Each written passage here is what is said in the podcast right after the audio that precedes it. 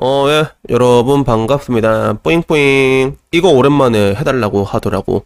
하나, 둘, 셋, 헤어졌어요! 어반입니다. 오늘은 뭐랑 헤어지냐면, 음, 오늘은 이제 공무원이랑 헤어져야 되는 그런 이야기를 하려고 합니다. 이 이야기 조금 해달라는 제보가 들어왔거든요.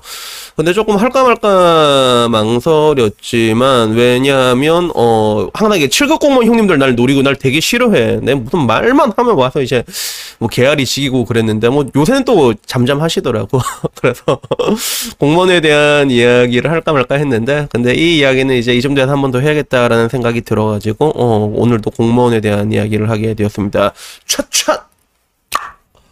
어, 너무 역동적으로 했나?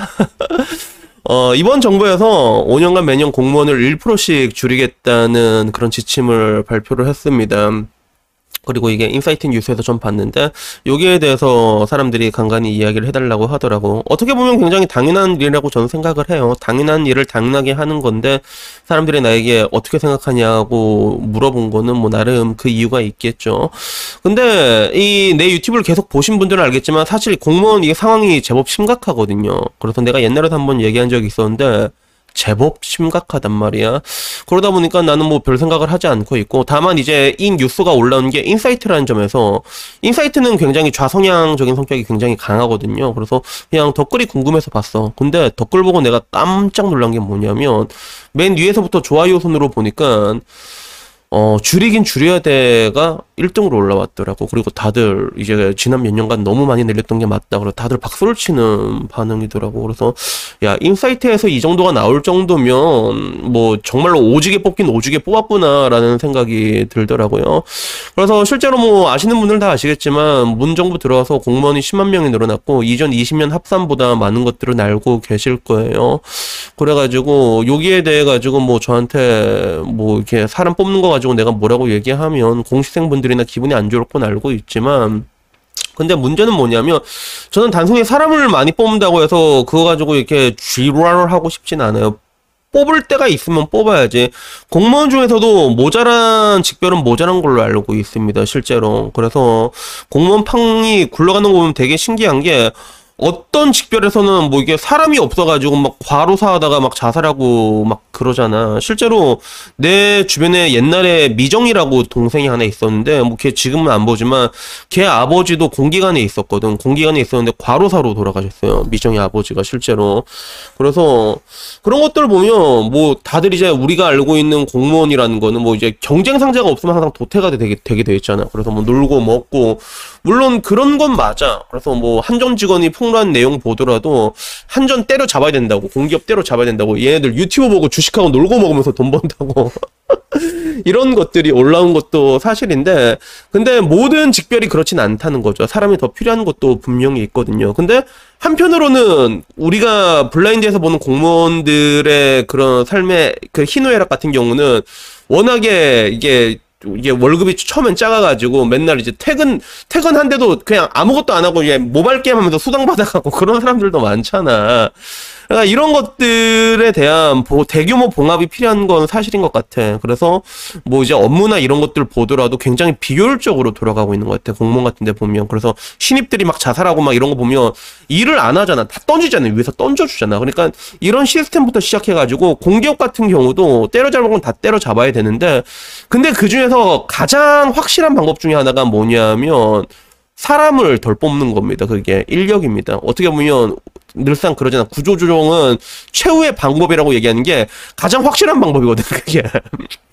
근데, 공무원보다는 내가 봤을 때 가장 심각한 건 사실 더 공기업이 더 전 더 심각하다 보거든요. 그래서 그 공무원 때문에 사람들이 이게 가려져 가지고 못 보고 있는 건데 공공기관이 더 심각합니다. 그래서 공공기관 같은 경우 보면 2017년 말 기준에 33.8만 명이었던 게 43만 6천 명까지 늘었어요. 30%가 늘었단 말이야. 그래서 최다 고용기간 보게 되면 한국철도공사가 12% 늘었고, 한국도로공사가 50% 늘었고, 근로복지국단이 41% 늘었고, 한국 마사회가 177%가 늘었더라고. 그래서 이 시즌에 공기업 들어간 사람들 완전 개꿀이었긴 한데, 근데 문제는 내가 이거 보고 깜짝 놀란 게, 야, 마사회는 왜 이렇게 사람을 많이 뽑았지? 지금 한국 마사회 지금 마탱이 가고 있거든. 그래서, 한국마사의 영업 실적이 2020년 돼서 마이너스 4,600억이고 마이너스 2021년 돼서 마이너스 또 4,000억 계속 꼬라박고 있단 말이야. 아니 그럼 이거 다 어디서 나가겠어? 이게 계속 마이너스가 계속되면 결국에는 공기업이니까 공공기관에서 이게 이게 지원이 들어갈 수밖에 없단 말이야. 물론 뭐 모든 공공기관이 다 영업이익이 플러스가 될 필요는 없다고 생각해요. 뭐 예를 들면 지금 한정 같은 경우는 뭐 지금 엄청나게 적자가 되고 있지만 이런 것들은 이제 세금으로 때려박는 그런 느낌도 있잖아. 그래서 뭐 공기업 같은 경우는 무조건 이게 이게 흑자를 봐야 된다 이런 건 아니지만 근데 문제는 씨발 한국 마사 이건 너무하잖아.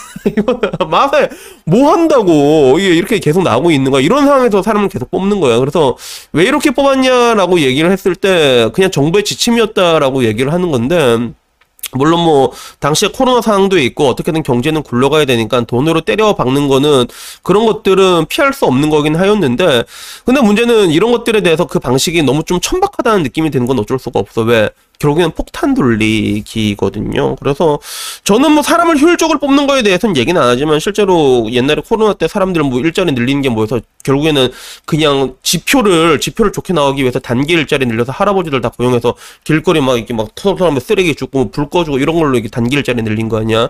이런 방식은 결국은 이제 폭탄 돌리고 이제 천박하다는 것들이죠. 그러니까 이런 방식에 대해 가지고 이제 와서는 더 이상 이게 유지할 수가 없다고 판단해 가지고 칼질을 들어가게 된 거예요.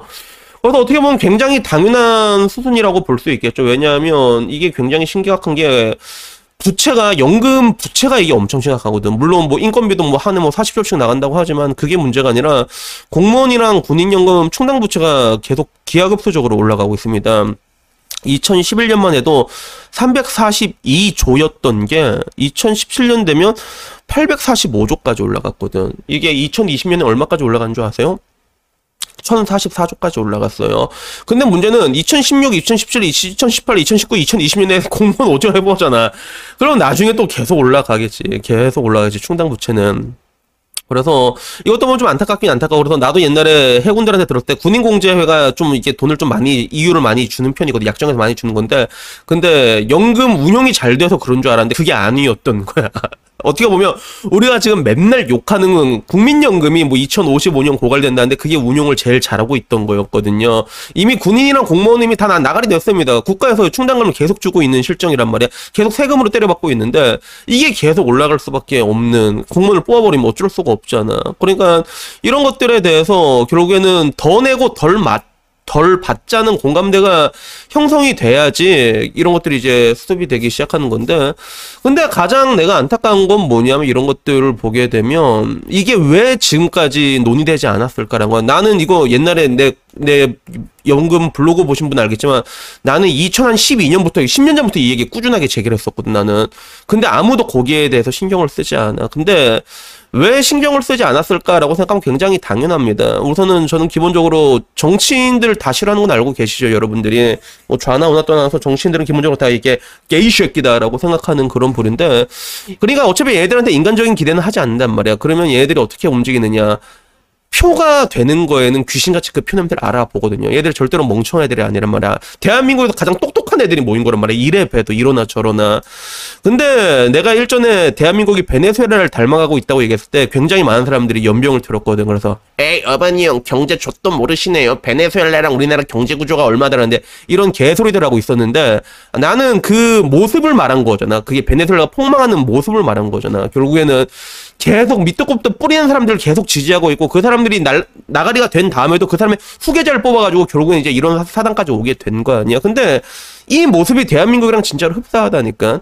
이런 문제를 제기하는 사람들도 없을 뿐더러 국회의원 중에서 그런 사람들이 나왔을 때 당연히 이게 국가의 미래를 위한 것들인데 그런 사람들을 뽑아줘야 되는데 여러분들 안 뽑잖아 그렇게 얘기하면 연금에 대해서 얘기하는 사람 나 이때까지 많이 못 봤어 안철수 한 번 얘기했고 유승민도 한 번 얘기했고 그 다음에는 잘 모르겠어 뭐 어딘간 얘기를 했지만 이거를 강하게 개혁해야 된다라고 강하게 주장했던 사람은 난 못 본 것 같아. 근데 문제는 이제 그런 사람들이 강하게 주장을 했을 때 표가 안 들어오니까 어차피 어차피 말하자면 정신을 전부 다 게이 새끼라고 뽑히는 게 목적이란 말이야. 그러니까 결국에는 그 항상 옛날에 되게 유행했던 말이잖아. 모든 민주주의는 그 나라 국민 수준에 맞는 정부를 가진다라는 얘기 엄청나게 유행을 했는데 뭐 나는 이 말에는 공감하지 않단 말이야. 왜냐하면 민주주의라는 게 굉장히 이게 무서운 게 49%가 아무리 똑똑하고 아- 아무리 도덕적이라도 51%가 짱구잖아. 그러면 그 51% 짱구한테 지배를 당하게 되는 그런 구조거든. 그러니까 수준이라고 얘기 얘기하고 싶지는 않지만 근데 이러나 저러나 표를 안 뽑아준다니까. 그러면 누굴 뽑아줄 거야? 결국에는 돈 준다는 사람. 이게 내가 이럴 때 준다는 사람 여러분들 다 뽑고 있잖아. 그러니까 당장 작년 아니 얼마 안 됐잖아 대선 대선 얼마 안 될 때 보면 전부 다 다 돈 준다고 하잖아. 어 저는 100만 원 드리겠습니다. 그러면 저요 저는 그러면 군인들한테 100 받고 200 드리겠습니다. 이런 거 미혼만한테 얼마 드리겠어요. 저요 저는 얼마 받고 얼마 드리겠습니다. 이렇게 덤앤덤으로 갈 수밖에 없는 게 왜냐하면 그게 표가 들어오니까 그런 거예요. 그래서 저는 여러분들에게 말하고 싶은 게 제가 옛날에는 제 유튜브 보시는 분들에게 지성인이라는 단어를 썼잖아. 여러분들이 결국에 이제 국가라는 게 우리만 혼자 살다가 뒤질 거 아니잖아. 물론 나는 지금 조금씩 탈출할 준비를 하고 있긴 있는데 왜 진짜 엿될 것 같으니까 탈출할 준비를 하고 있긴 한데 근데 우리가 앞으로 살아야 되고 우리 후손들이 살아 야 되는 땅이라면 앞으로 미래를 생각을 해야 된다는 거예요. 당장 여러분 앞에 뭐 푼돈 얼마 던져주는 게 중요한 게 아니라 앞으로 미래를 봐야 된단 말이야. 그 폭탄 전부 다 밑에 애들한테 돌아가게 돼 있거든요.